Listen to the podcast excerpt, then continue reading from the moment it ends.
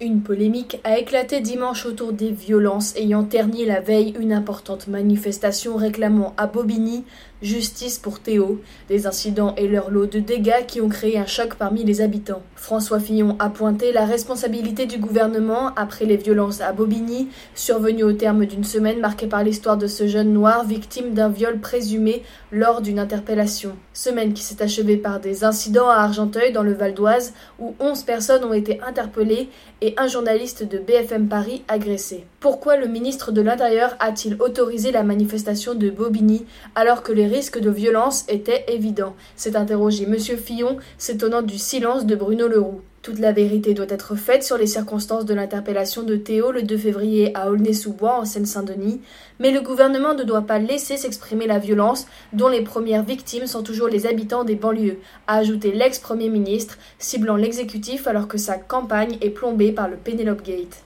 Avant lui, la candidate FN Marine Le Pen a jugé que les incidents étaient la conséquence du laxisme qui diffuse dans la société française, qui est la responsabilité des politiques qui nous ont gouvernés pendant des années. Pour Jean-Luc Mélenchon, candidat de la France insoumise, certains ont l'air de souhaiter des émeutes de banlieue, il y a une volonté de je ne sais qui de multiplier les provocations. Le conseiller régional d'Île-de-France, Julien Drey, a lui évoqué l'instrumentalisation de ces situations sur le terrain par des groupes qui sont extrêmement radicaux et qui poussent à la confrontation.